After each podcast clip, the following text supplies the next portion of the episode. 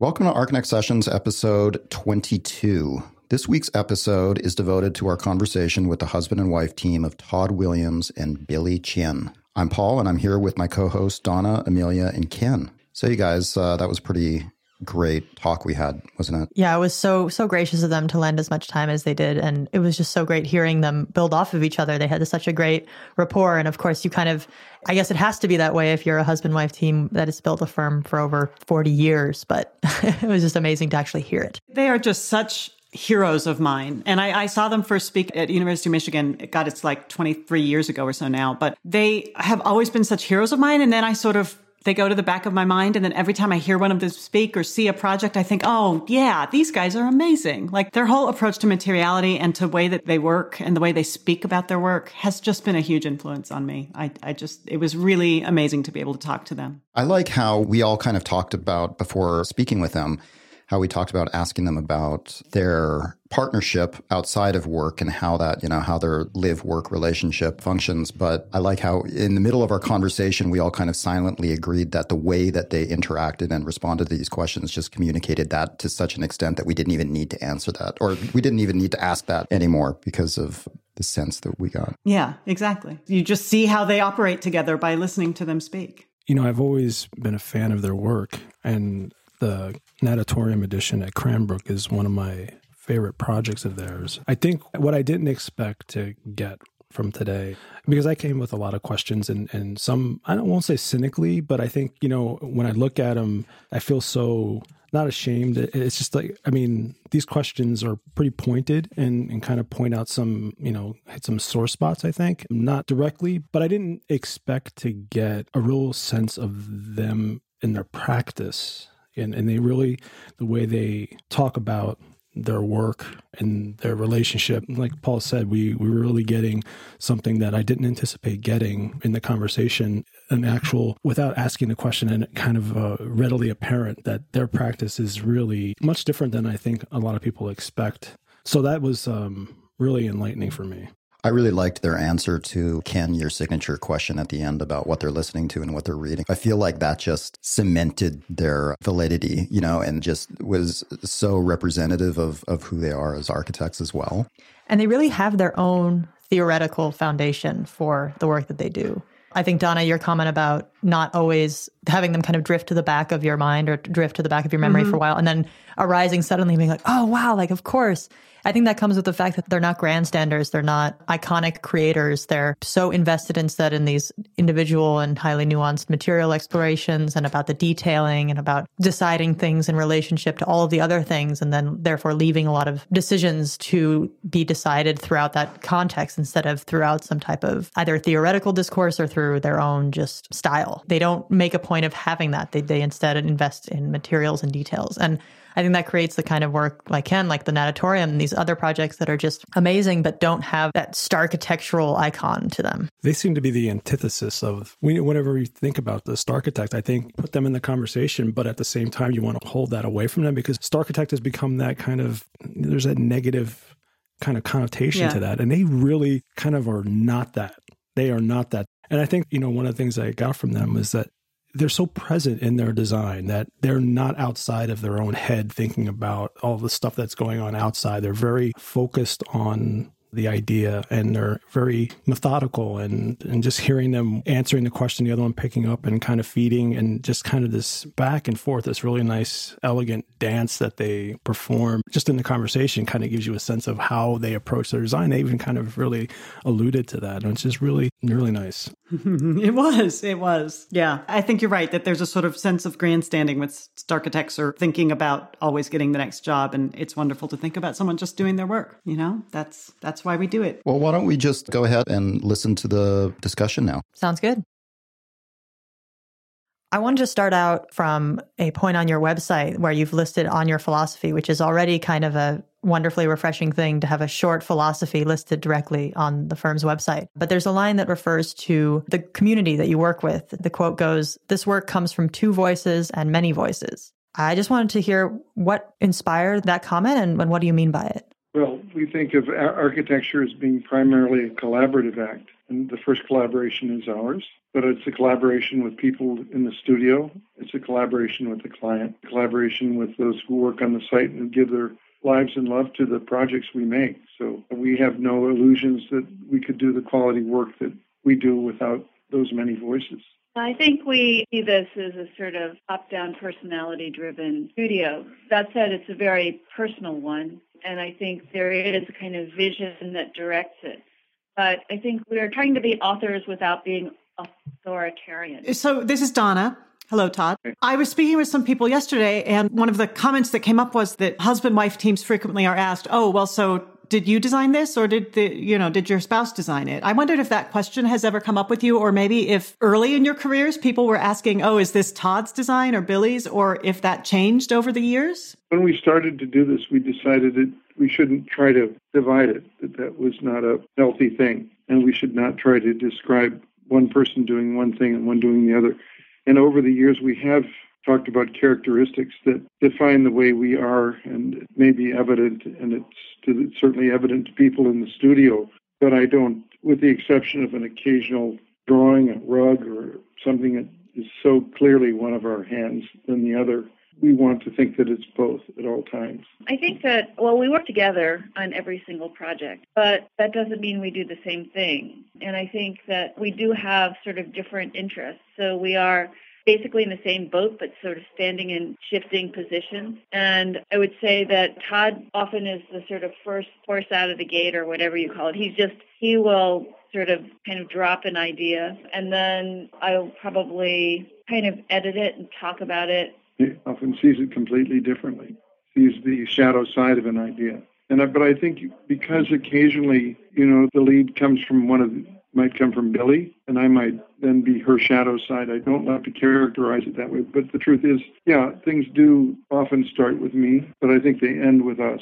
And I think that I am more fascinated and I just have longer staying power in the trenches, I suppose.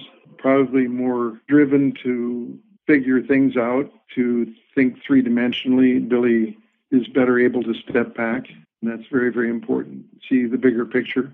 Well, I like to have a sense of, of clarity. I mean, one of the things that we've been doing, teaching this semester in Arkansas, and I keep on asking the kids for a kind of clear statement of their intention. It's very hard for them to do this. And strangely enough, they don't actually do it very much in school, which is essentially 50 words where you have your you talk about your basic intention and i always feel that's very important in the work to try to understand what the sort of dream is or the motive is or what's driving it. So I think that that's very important to me. I think of the work in relation, the architectural work in relation to a lot of other things that I'm interested in, sort of art, theater. I sort of think about it as related to all the other things that I'm interested in.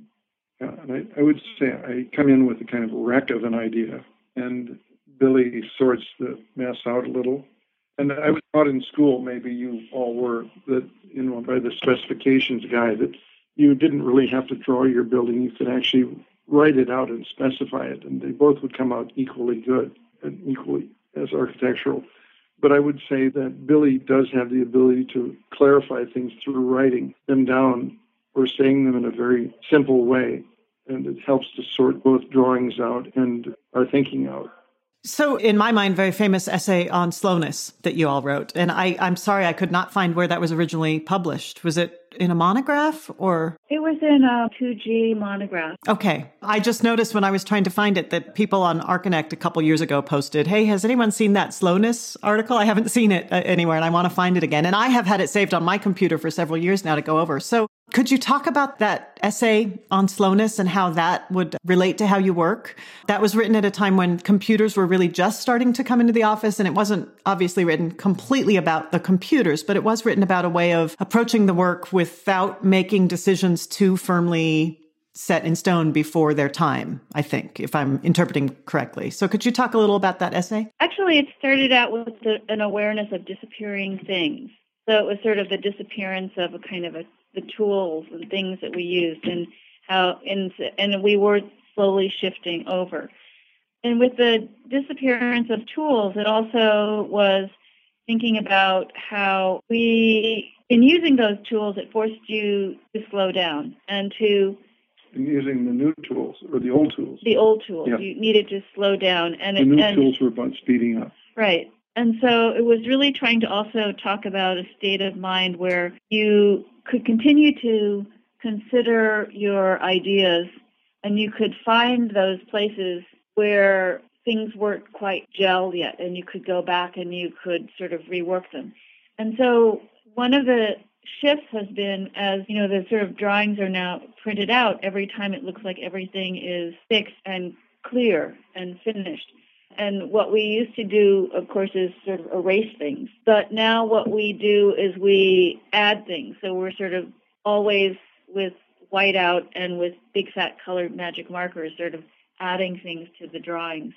So it's a different way of adding information, but we're still trying to, to slow things down by adding layers of information slowly on top of drawings that look like they're facts. So that goes back to the first question about one voice and many voices. I, to the extent possible, I like to wait to make decisions in the field because I think that, you know, the stonemason has something to offer, the plumber has something to offer. And when I'm thinking about a material, stone, for example, I'd rather not decide on the of the stone or the type of the stone until I actually went to the stone yard or even in the choice of the aggregate. Well, of concrete. You're going to pour a foundation. Well, uh, sorry, what aggregates are available in this area? And does one cost more than the other? And if the aggregate and the concrete might be selected because it's of equal cost, but let's say is darker, we might idealize a slightly darker stone to speak to the aggregate and the concrete. So I'm saying that the materials are talking to you, and the people who you know mine the stone or, or create the concrete all have something to offer. And so, yes, I would like to delay these decisions. And we talk about with clients even today about how this is a the projects are important to us, and we want to make sure that the decisions we make are are well thought out and integrated. And so, delaying as much as we can afford to delay is good for the project. That's why we really don't do commercial work because the two drivers are time and money. If there are no greater values than time and money, there's no reason to consider decisions in that modified or modulated way that I just described. You want them instantly. This is Paul. I have a question. This uh, concept of slowness, is this something that you two apply to your lives outside of work? And if so, was it kind of a lifestyle choice that was then applied to your work as architects? Or perhaps did you take that approach in your work into your life? Well, I guess if we really believed in slowness, we wouldn't be living in New York. No, I think I would, but I without Billie, I probably wouldn't really have thought about this. I mean, I think my instinct is one of action, but I've bruised enough people and been bruised enough to realize that slowing things down can help a whole lot. So I think in our, I, I mean, we have, I suppose, different ways of slowing down. I read a huge amount, so that is my way of slowing down. Tod would love to continue talking about a project, and at a certain point, I'll either hold up my book or my Kindle. All silence that comes between me and Tod. It's a, it's sort of my way of putting on the brakes. But we also find other ways of. I think it's by intertwining our personal lives so much with our work lives. Strangely enough, it's a kind of way of slowing down. Well, here's another way. I think the the choice to work together on all projects actually slows everything down. I mean, I enjoy being with Billie, and I enjoy being with, you know, if we're going to do a lecture, let's do it together. At the same time, I also know that I relish and Billie relishes some time alone. But I think in general, we prefer to do things together, which does slow things down. It's certainly not as efficient, I think, as if we were independent and we could clearly delineate your responsibilities and your strengths versus mine. Well, and I also think that it sounds like it's the opposite, but you know, sort of, of course, weekends blend into the week, and so you know, we may be in the studio on a Saturday afternoon or part of a Sunday, but it also kind of makes it so that you don't feel like you necessarily have a, set period of time in which you're trying to accomplish something other than the sort of general schedules that we're all adhering to. It's all kind of a flow and it sort of flows without that sense of division. That's the kind of more sort of normal way of living life. That's that's one of the reasons I say I would probably still live in New York because I think that, you know, I can walk home. I only walk home, and it takes ten minutes. Those ten minutes are a great way of slowing down. If it were fifteen, some I'll, I'll divert sometimes and take 15 minutes, and sometimes I make five. But that allows me to have more time in the day for whatever. Uh, so believing in the city means that we can accomplish a great deal more. How do we slow down? Well, we have to make sure inside the city we do slow down. So yeah, I think it's in our in our lives. We've never given each other a physical gift. We only give a, each other a gift of time. Tod and Billie, this is uh, Ken. You've always been known for uh, pushing the envelope when it comes to materials. And regarding that exploration, are you able to anticipate the results or are you looking for those happy accidents? And do you think there's a value in, in, in that kind of technique or process? I think we don't anticipate the results specifically. I think we anticipate the direction, but the final result is pretty much in the hands of others. So we've been working on a a very large sunscreen for uh, our project for the American Embassy in Mexico City. And we wanted to make it out of a metal, but there are many different metals, many different costs, many different sort of levels of characters of working the metal, the difficulties of weathering. And so we spent a lot of time at Tallix College, who are the people who originally cast the facades for the Folk Art Museum and we looked at, we had a very large mock-up made out of sheet metal that was flat, sheet metal that was put through a roller, metal that was cast, and it was, it's kind of a huge, kind of clumsy, almost patchwork, but we're looking at what these people can produce and what that material tells us after they produced it. So we had in our heads an idea of a form and a kind of color, but we we needed to work with people to see what could actually be, and they didn't even know what the results were going to be. And now it's in a field, and we're watching it turn um, and patinate naturally. But that whole idea started actually. I first thought that the sunscreen should be made of poured in place concrete, and it turned into a metal sunscreen because of the sequencing of building the building. And they felt that they wanted to pour the building and then attach the the screen, and I couldn't get them to understand that my idea of coordinating the, the concrete wasn't a brilliant one. And they continued to say, no, this is much better way to build it. You've got to think of it as a steel outriggers that are plas- applied to a concrete frame, and then we will clad the outriggers. And so we went and talked with Tallix, and we asked for a list of as many warm metals as they could give us that we could get, and I think there were about 30. And then we asked for cost per pound, and we asked for the malleability, and then we asked for the melting rates and the uh, the, the rates, and and slowly evolve this this sunscreen, and it's continuing to evolve. So yeah, that's a perfect example. Same thing is true with the stone on the building. We haven't decided on it yet whether it's coming from Nevada or Mexico, and I will be happy with both. I want the best quality stone at the lowest cost, and I want it to work with the coloration of the screen, which is changing as we speak. So I think that what we're saying is that you see with the screening we talked, we we sort of knew it was metallic. We wanted it to be warm, but we it's really through working with the people who understand technique and, and making it. I mean, we do this with tile, with, the heat. structure of the building, with every part of the building, It's mechanical never- systems. I like to have two completely different approaches. But it's never pre. It's never exactly predetermined. We're n- we don't know enough to be able to say we want the speckled something finish with, Yeah, yeah. you know, on a rotated something or other. It it really always comes in a partnership, and that goes back to the many voices. One of the criticisms that seems to come from outside the profession is that we really don't care a whole lot about buildings that leak. And one of the questions that I think I have is that when you're using a material that really hasn't been used a whole lot before, and you're detailing it a certain way, how important is the relationship between the the people crafting the material and the installation? your name doesn't come up a lot when buildings they're talked about leaks or failures or how do you reconcile and because it seems like from your practice that it really is many voices working together to collaborate on a product that ultimately will satisfy a client and everyone how important is it for you to work out those explorations and those details before they get constructed? And how do you deal with failure as a result of something that you may have not seen? Well i'm i'm horrified to think that we may do something that isn't built right.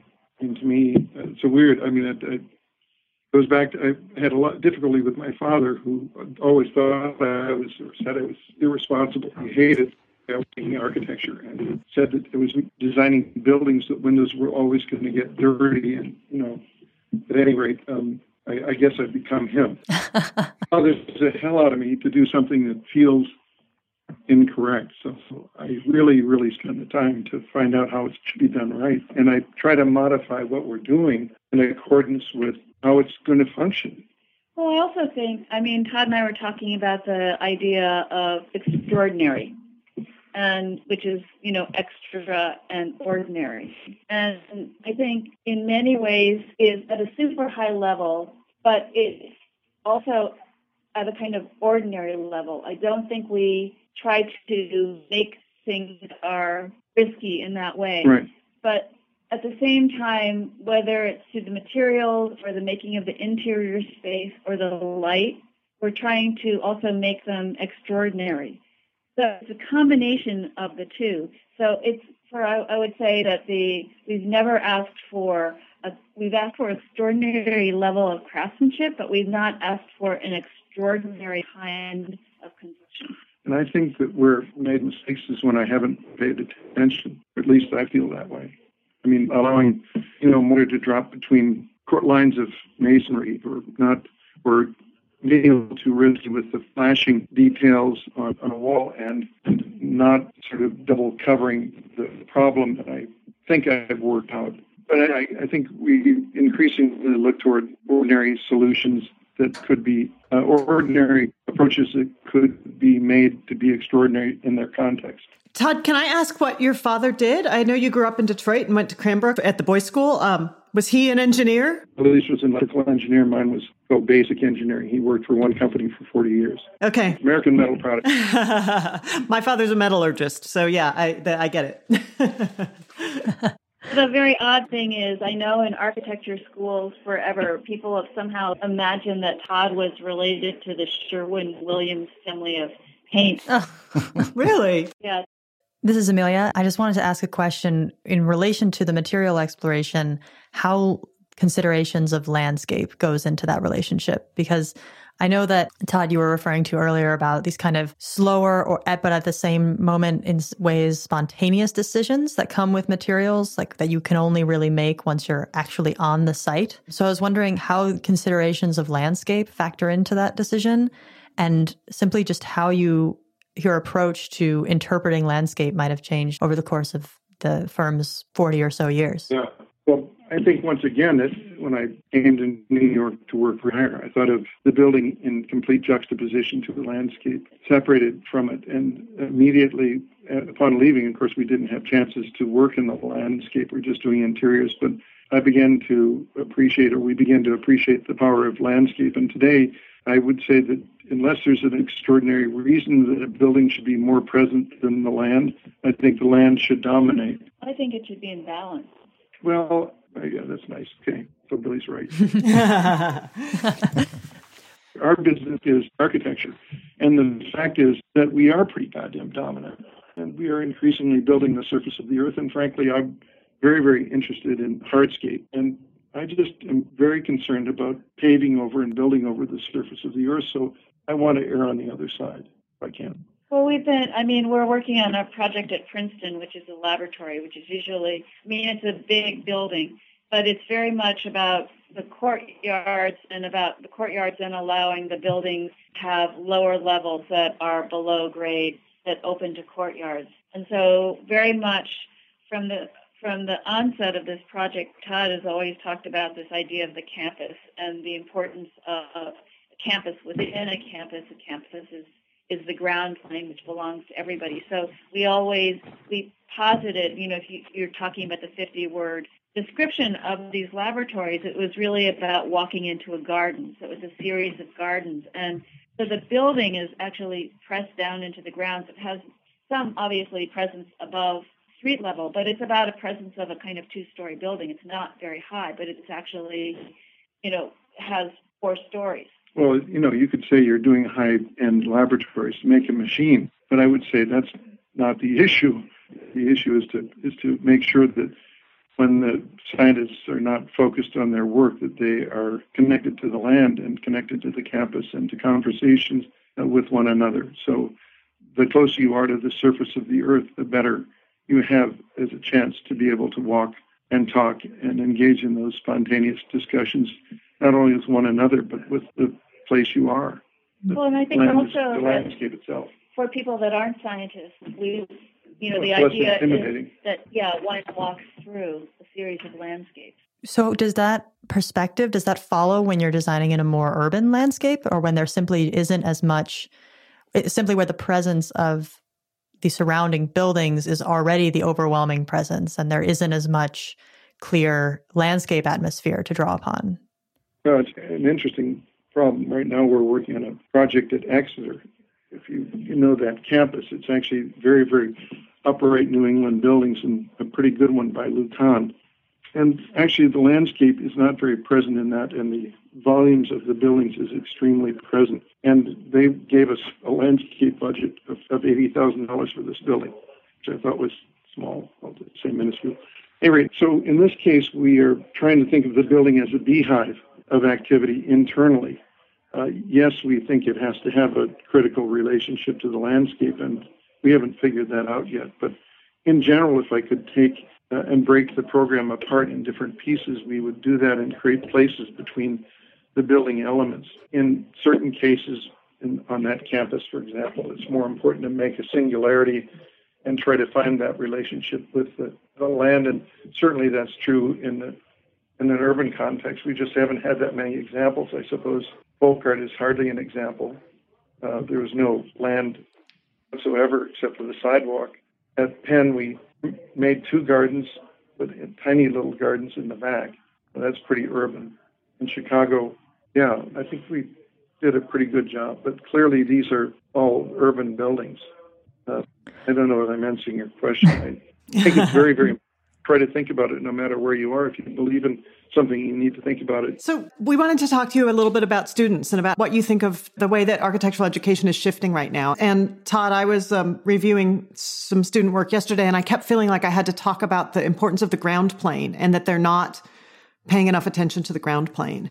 Billie, you mentioned that you're trying to get your students to write and that they're struggling with it. Can you talk a little about architectural education and how you see architectural education operating right now, especially in, in regards to who you're bringing into your firm to hire and how has it changed from when you all were in school or from when you used to teach previously? I think one of our problems is that we are in, we do teach often, but we tend to see our own students and we tend to teach our way. And it is probably a way that is not completely in sync with others. So, in that respect, people may think of us as old fashioned. We don't give problems that are too large. That is, that we want them to be able to develop an interior as well as the exterior of the building, and the relationship to the place is crucial. So, if those things aren't going, it's not working. And we do find that students like to be taught in our studios. I think that, um, and in terms of interns, in terms of people, we'll bring in people as interns. I would actually wish that every school in the country did this. At a time where they took their interns, uh, their students, and they sent them out to work in an office for six to eight months.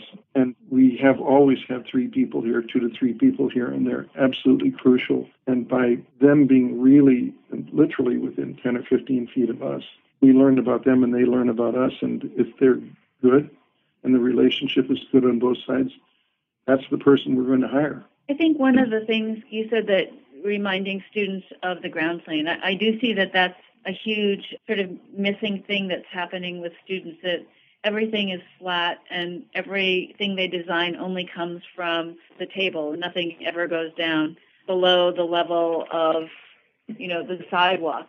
and they have sort of no sense of the ground moving up or the p- potential of the ground moving down. I, the other thing that we are trying to talk with our students about um, is scale. I think one of the things that happens, particularly um, I see in a lot of the very large projects, is students never have to grapple with human scale. We often have the students actually draw their own rooms, their own sort of where they live, to try to get them to relate what they're designing to actually what they experience because everything becomes so abstract in terms of working with a scaleless kind of space on their screen. I was thinking I don't had so few students that I haven't enjoyed working with over the years.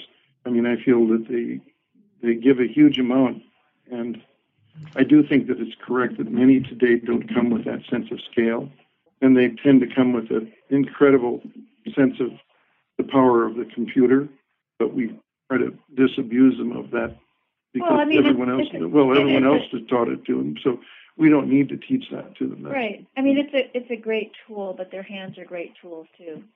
So you know, we're trying to have them both. Am I correct, Tod, that you were a student of Michael Graves? Yes. Can you say anything? We were all we we spoke to Patrick Burke from his office, and we were all so sad about his passing. Can you tell us a little about him as a teacher and how he taught things like scale and line and form? He was he was terrific. By the way, just a week before he passed away, I, I, he was high fiving Billie, so a lot of life in it. Um, yeah. Yeah, I was in that first class, what he taught at Princeton, and we called it spots and dots. He t- co-taught it with Rich Meier, and I was by far the far from the best student in the class. But he was an amazing teacher, and that first class, he was, I think, really using contemporary art and the history of Albers to bring that to us as kind of the first steps in architectural education. So we were looking and we are doing exercises that would be like a kind of Jasper Johns or an Al Held exercise or whatever. And that was a very, very gentle launch. The next uh, semester, we began to get Richard, by the way, was terrible um, and hardly there. Michael was there all the time. The next semester, I had Michael and Peter Eisenman, and that was a powerhouse of teaching. And um, they, I mean, they were there in the studio all the time, and they really set us on fire. And I was many times, you know, in tears. As a little, someone remarked that Michael was a little like that guy in Whiplash. I, I don't. I feel that he. Michael or Peter? No, my, well, they both were. because what was happening was that they were challenging us to be the best we could be. And I think Michael did that. Michael, particularly, was very, very, very instructive in terms of being clear about plans and planning and layering of space. Peter was more obscure and was more kind of cheerleader, and is the way he always is, simultaneously um, supporting us and, and pulling the rug out from under us, and, and you know, uh, joking with us. But Michael was a very, very, very warm and generous teacher, and in my opinion, throughout his whole life. And I think he that's really true in his studio. And it must have been so rewarding also to realize after you guys in 2013 received the National Medal of Arts that you kind of could relate to Graves on that level as well because he was the recipient in 1999, I believe. Yeah, no, it's very. Uh, I mean, I'm shaken, honestly. Hmm. Yeah, I, I was really curious to ask you both about that experience because, you know, in general, and especially right now, the public perception of who the architect is and what the profession is like is certainly not in line with what the architects themselves would like it to be, if that's like the softest way as possible to say it. And I wanted to ask you about whether you think receiving an award like the National Medal of Arts, you know, obviously coming from the president, what role do you think an award like that has in changing the public perception and the national perception of architects? Do you think it serves a positive role, or if or any actual or it actually has any actual effect on um, what the basic public perception of architecture is? It would be lovely to imagine that that had a an effect on how people perceive architects, but I don't think it actually changed how changed in any way how people perceive architects. Really, I mean, first, I think it needs to be given more frequently to more people if possible. I do think it change. And the only way it'll change public perception is, is if we do something about it ourselves. And I think that's our obligation. By, by receiving such an award, our obligation is to do a better job to make sure that architecture is more important and more valued and is raised in everyone's eyes as being a more noble worthwhile profession. Well, that's a. I think that's a really good thing to say. I mean, because I think it's in a certain way, if you take it less as a sort of an award and more as a kind of challenge. Well, it's the only possible way we can make anything out of this, I think. Right. I mean, you know. I mean, of course, because we were such huge fans of Barack Obama, it was I it was just an incredible experience, which I was lucky enough to have my mother attend because she's also a huge fan. told him and he promised he would give her a, a big hug, and afterwards he went up to her and gave her a hug, and it was that was I was on cloud nine. wow, that's awesome. Yeah, that's awesome. The question I have for you is. Uh, related to the idea of competitions and I, I don't know if you enter a lot of competitions and, and if you don't i mean do you purposely avoid them or do you find them even a necessary evil I mean, what is your overall sense of the nature of competitions in general and whether or not a project comes out of that? It seems um, there's a piece today, I think, written from uh, someone in OMA's office talking about how they were disappointed in that a competition that they thought they had a great chance at winning ultimately really was just about elevating the political environment and or discussion and not really about awarding a competition. They had no intent of actually building this bridge. They just wanted to draw attention to their city. What are your thoughts around that? Well, we've entered very, very few open competitions with not the slightest desire or chance, well, desire, but no chance of winning or getting mentioned. We do, in limited competitions, we've done all right. Uh, the more limited they are and the more people trip over themselves, the better chance we've got. Sometimes we trip over ourselves. But no, it's the relationship to the client and the evolution of a project that to me is of greater interest. So if we do win a competition, I think the project is much the better if it's almost fully rethought after winning it, because I think that the best architecture comes from a, a deeper, richer dialogue. I do think that the competition, if it's well thought out, and I think honestly limited to can bring out some amazing work and can help to everyone to see what might be a better approach than a, a less good approach. And it's the better approach then that should be celebrated and then developed. So I, I think if a competition is the way by which you make efficient, strong architecture, I think it's rarely valuable. The Vietnam Memorial is a good example of one where, you know, it was a strong decision, but it actually, the building, and the building is complex in itself, but it is not with the complexity of the buildings that we're talking about. You know, uh, one with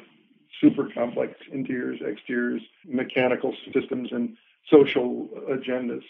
Well, to go back to the issue of slowness, I mean, I think that our buildings develop quite slowly. So it's very hard to, to try to present something. We just hope that whatever we do at the end, if we do win a competition, is much better than what the competition uh, projected. Yeah. And it's with the help of everybody else that right. it gets that way. So, yes, I mean, I think they're valuable under the circumstances I described. I mean, if you other people have other reasons to think they're valuable or right. not valuable, I don't dismiss their thinking. Are you, I mean, going forward, do you put any thought to your legacy and your firm's legacy as you move forward? Actually, I have to say we haven't thought about it. And obviously, we're at a point where, you know, people are saying, have you thought about it? Except, like, for instance, things like archives don't exist, sort of, except in the most incredibly haphazard fashion. So I think what we think of as whatever legacy there is is whatever has been built. And frankly, it would be better if it's in the buildings. Hmm. But I, you know, just in talking to you today, I've been quite humbled by a lot of what you said. And I mean, when people hear this, I think that talking about your process and and how present you are in that process and the the legacy of you know just the to the profession in terms of you actually pay your interns. Um, you have a strong work life balance. I mean those things for a lot of people they're not going to maybe the building is ultimately the legacy, but I think the way your practice works to me is a great symbol for a lot of young firms out there. The flashiness and the speed at which the profession moves is one thing, but you can still do fabulous work and be present in the moment and understand where you are. And, and you're talking about slowness. I think a lot about what you've said today, and I, I take a um, a lot away from that what you said so far. And to me, that's a that's a tremendous statement to say that, and to me, that uh, is very important for me.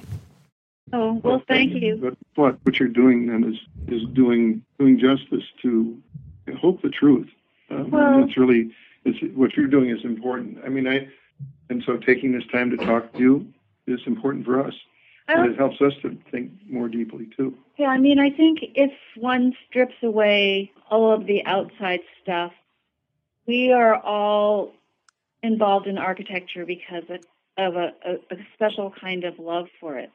And I think thinking about how you can continue that love, and sure, it's like a, it's not the sort of great infatuation that you have in architecture school, but it is a like a, a you know sort of a great partnership in life. It is something that is incredibly sustaining, um, particularly if you're not aware of the stuff that's floating by. I mean, we all become jealous. We, we all become anxious, but there's something that inside us that sort of slowly drives us, and that's.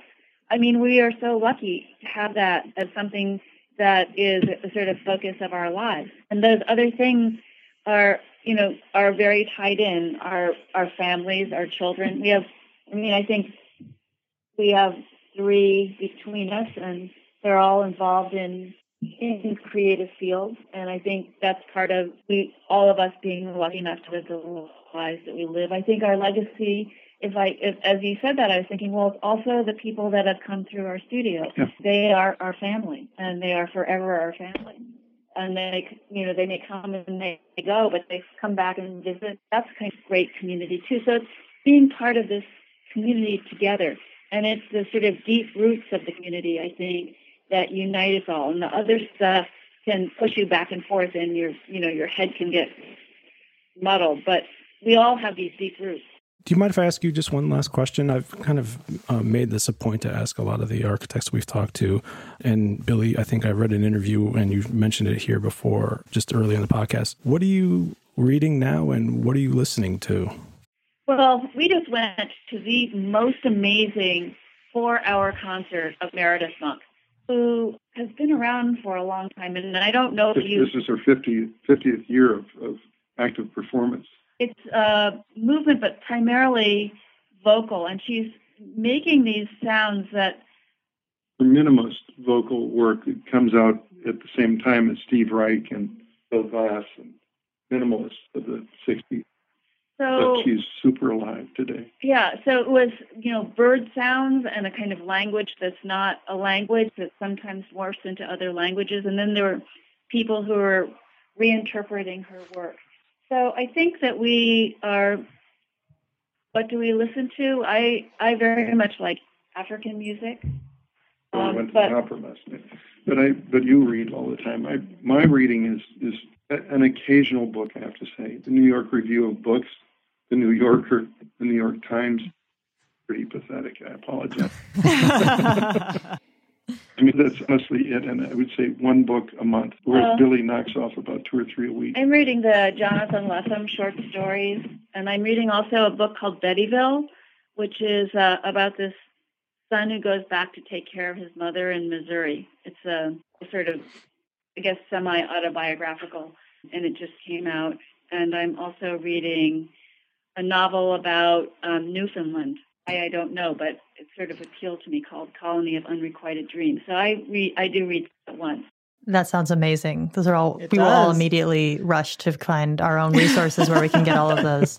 Billie and Tod, thank you so much for taking the time and talking with us. I think both on what we've known before about your practice and what you've shared with us today, not only are you guys practicing exactly what you're preaching, but just hearing the way that you talk to one another is another sign of how you also talk the same walk that you're pushing, is that you really do work off of one another and build ideas off of one another. And it was very, very helpful and very exciting to hear hear more about your work. So thank you so much. Really appreciate it. Thank you guys. It Thank was a really nice conversation. Thank you. All right, we're back. And I think the only way to finish up a great interview like that is to do our introductions. How's everybody's week? Nice. I am in Arizona this week. I came to see my parents for a brief visit, but was also able to time it so that I could go do critiques at the Arizona State University College of Architecture. The professor Mark Ryan, and he's also teaching with two other professors. They're doing a third year studio where they're doing a sort of adaptive reuse of a building in Flagstaff. And it was a really fun critique, really great, you know, lots of different approaches to dealing with this building. I also was unexpectedly found out that Mark Ryan, who is a friend of mine and I was critiquing with, had previously worked with Tod Williams and Billie Tsien on their Phoenix Art Museum. He was the local architect here. So it was nice to make that connection and to be able to talk about them a little bit while I was here with the students. So that's all I've been up to this week. Ken, what are you up to? Well, I finished up a small project for a friend of mine, a very small job to help him get through permitting for his winery. And um, mm, cool. It was nothing extravagant. It was a little bit of a complicated process, a two phase thing, and we had the separated use. It's a little weird. So I helped him out on that, and, and, hopefully he went to present it to the code officials today without me. Hopefully that went all right. But mostly I spent the weekend lamenting the fact that I'm a poor architect. Uh oh. And not only that, but my memory is not as good as it used to be. So I think podcast 20, we talked at some not great length, but about the responsibility of an architect to, you know, in the contracts and uh, whether or not an architect's responsible for leaky buildings and a long conversation ensued on the site. And, you know, it's interesting. I think the biggest takeaway for me is what either interns or non professionals want to confer, the kind of responsibility they want to force on architects, either, you know, having us be perfect in some ways and how we detail or see every flaw when you're on site. And it's strange that people who are coming into this profession kind of want to take on more responsibility than is required. You know, just looking at the contracts and one of the big takeaways I have from this experience is that one, I shouldn't talk out my ass about stuff that I I don't do a whole lot of work on contracts, so my memory is clearly not good, and I shouldn't do that. But the other thing is that I think the pro practice book is probably a good resource for just about everybody, and I think what we think of as responsibility, what people I think anticipate our responsibility is way above what is required by the contracts. And I think that's dangerous place to be. And the pro practice pages in the book around this particular issue say talk about how we do it inadvertently or consciously by making certain claims either through letters or through conversation and it's really interesting that we would do that. Donna, you tell me. I mean, you, you deal with this topic more because you've taught this class. I mean, what are your thoughts around some of the conversation that was happening on that? I think there's an ethical reason why we do things, right? You want to have a building that doesn't leak because you want the world to operate in the way that it should. But then there's a responsibility issue that comes down to contracts. And depending on what your contract language says, I mean, I'll use an example of a local builder in my neighborhood whose work is just horrid He's done this house. It has three little gable windows across the front, and the eaves of the gable edges are within, from the street, it looks like they're within eight inches of each other. So they're practically butted up to each other. Now, that's a design decision that's made a horrible detailing situation because the water is going to go racing down one roof and land smash right onto the eave of the one next to it. And you're just inviting more water in than if you didn't have those eaves so closely spaced. Now, if the builder does the flashing wrong, yeah, that's going to be his responsibility for not installing flashing per, assuming that the architect, again, this is not an architect, this is a builder, assuming that the builder's draftsman detailed the flashing correctly and then the contractor screwed it up. Well, that's the contractor's mistake and not the architects or not the designers. But you could look at the overall shape of those roofs and say that was just a bad design decision. I mean, it is. But again, this guy's not an architect. He's just a builder. He's selling what he thinks people want. I think it's interesting when people complain about flat roofs always leaking and then they turn around to all these buildings that have these endless gables. Every McMansion is the gratuitous gables, right? It's gable here, gable there. Let's do it cricket. Let's do. And those things all just invite leaks, way worse than a flat roof does. You know, means and methods is one thing your intent as an architect and designer, and I will say, I'll refer back to our interview with Billie and Tod, they know how or learn how to use the materials well and wisely. And ultimately, that's where our architectural knowledge has to exist. Right. And one of the things I think that in the interview, which I was kind of pointing to, knowing that I was going to be talking about this, was the idea that it's not architect, then builder, and then there's these separate entities that they manage to work together in a way where the manufacturer of the particular product, the, the contractor who's assembling it, and the architect are kind of working together to create something that nobody wants to fail. But I think in a lot of ways, I think there are people on the website who look at this as an, in an adversarial way and then say, this is legal bullshit. And then it's like, well, but we have to operate in a way that kind of offers us protection. But at the same time, we should be working together because we all want the same end result. We want the building to succeed. Right. And my best experiences as an architect have always been when it was an open book process. So there was not a, sol- a hard bid that the contractors had to work to. Now, if you're doing public work, you don't have an option on that. Right. But when there was an open book process where there was not an adversarial relationship, where everyone was being upfront with one another about what things cost how much more this costs than that. And the owner could make an informed decision as a part of a team. Those are always the best outcomes. So I had the luxury of being able to work in that realm for a while. And again, if you're doing a lot of commercial work and definitely public work, it's going to be a low bidder situation. And that's where it starts to become very adversarial. Right. And I think just in the pro practice piece that I was referring to, I put a link on some of my comments, is that standard of reasonable care. And there's this one particular portion that I think is always interesting. This is the one thing I learned from my pro practice class back in the mid 90s. Architects are not legally required unless they contractually agree to guarantee that a building will function perfectly or that its roof will not leak. Right. There it is. It's simple. Right. Simply stated. As long as we are accommodating and are, are working to apply the code appropriately. And I don't know how many architects out there that spend a lot of time in section or chapter 14. I think it talks about building envelope. But we generally know that if we're designing a building, we are going to make sure that it is weatherproof that if we have a masonry a cavity wall construction that we know what the elements are. We should know the general order of the materials in that wall system. And the same thing with the roof. We know it's going to have flashing. We know it's going to have regulates or counterflash. We know all these things. Even if we detail it there's still a whole host of people involved. I mean I've actually detailed things and had an expectation that it would be built a certain way. And then I talked to the contractor doing the work, and he says, Well, that's not the way it's done anymore. This is how it's handled. And where are they getting that information? Well, they're getting it from the information that we provide in the spec, which talks about, for instance, SMACNA, which is the sheet metal manufacturers. So there's a whole division dealing just with sheet metal. That is uh, the trade, it's the industry trade publication. That is one of the best guides out there. If you want to know how to flash a building, how to do any of that detailing, you look at that guide. And that's where you kind of develop your details. But if your office you're working at has an, a guide that's 15 years old, that's what you're dealing with. Yeah. To sort of bring it back to the interview we had Yeah. today, I'm sure there are a lot of young architects or students listening right now and they're going, SMACNA, what the hell? Exactly. SMACNA is the, it's like Sheet Metal Associates Contractors Guide or something like that. And it's a book of details that tells you exactly what this material is and how it needs to be utilized. And you need to understand that. You need to understand the language your contractors are going to be talking, speaking when they are doing things. But you also need to understand something about this, like, beautiful nature of how many ways metal can be used. It can be pounded. It can be patinaed. It can be, you know, Tod and Billie went off on this whole thing about what form will the metal take.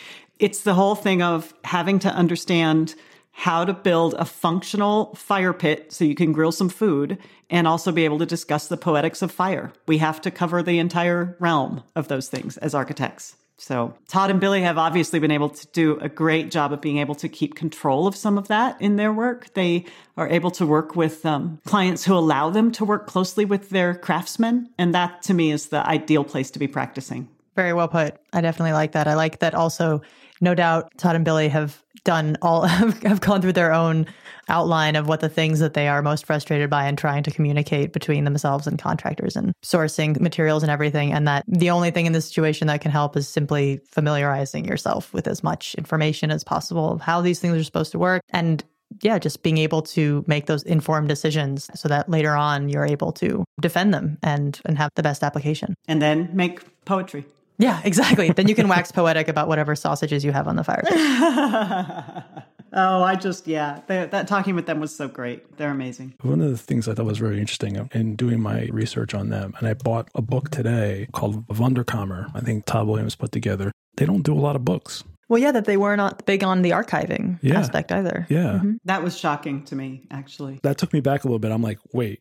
Some of the questions I was thinking about was in keeping Graves in my mind and, and knowing what the some of the concerns of some of the other heads of firms who are octogenarians and older and and thinking about how those firms move forward as those individuals start to move away from practicing. And so to hear them say that they're not archiving, I don't know why that seemed important to me, but I'm always thinking about mortality and and when you get in your mid 40s and you start thinking about your parents' mortality and you start thinking about your own and and I'm sure those are conversations that they're having with themselves and and to hear that they're not archiving it was a little you know whoa Well, I just posted on Thread Central this week that I'm in a struggle right now in my life between wanting to really hold on to these objects that have some kind of importance to me. They have a memory in them, embedded within them, and just wanting to let go of everything and just say it none of the material things matter. I'm not sure architects should live in that place where they think that material things don't matter because in my work that's the only thing that matters in a lot of ways. Hmm. So, you know, I was shocked by them not keeping their archives, but on the other hand, I you know, Tod said the building is the legacy. That's what they want people to see and learn from and remember. So, I don't know. I still need to ponder that interview a little more. as long as we can keep Diller and Scofidio away from their buildings they'll have a legacy Oh God, shut up. Shut up. kidding no. Stop. We were all feeling so warm and fuzzy and good, Ken, and then that black, black heart. anyway, it's been a good good week, you guys. It has been. Well, I think that's our episode for this week. Thanks to everybody for listening. As always, you can send questions, comments, suggestions to us via Twitter with hashtag Archinect Sessions. You can send us an email to connect at archinect.com. If you like the podcast, please consider subscribing on iTunes. That way, you actually get the podcast a day before everybody else when you subscribe and leave a comment and a rating on iTunes. We really appreciate that. Well, we'll be back next week. I may not be because I'll be out of the country and I don't know if I'm going to have access, but Donna, Amelia, and Ken will. And, We'll uh, ventriloquism for you. yeah. Do an impression throughout the entire thing. All right. Well, we'll talk to you then. Thanks. Great. Have a good week, you guys. Have fun. Bye-bye. bye. Bye. Bye.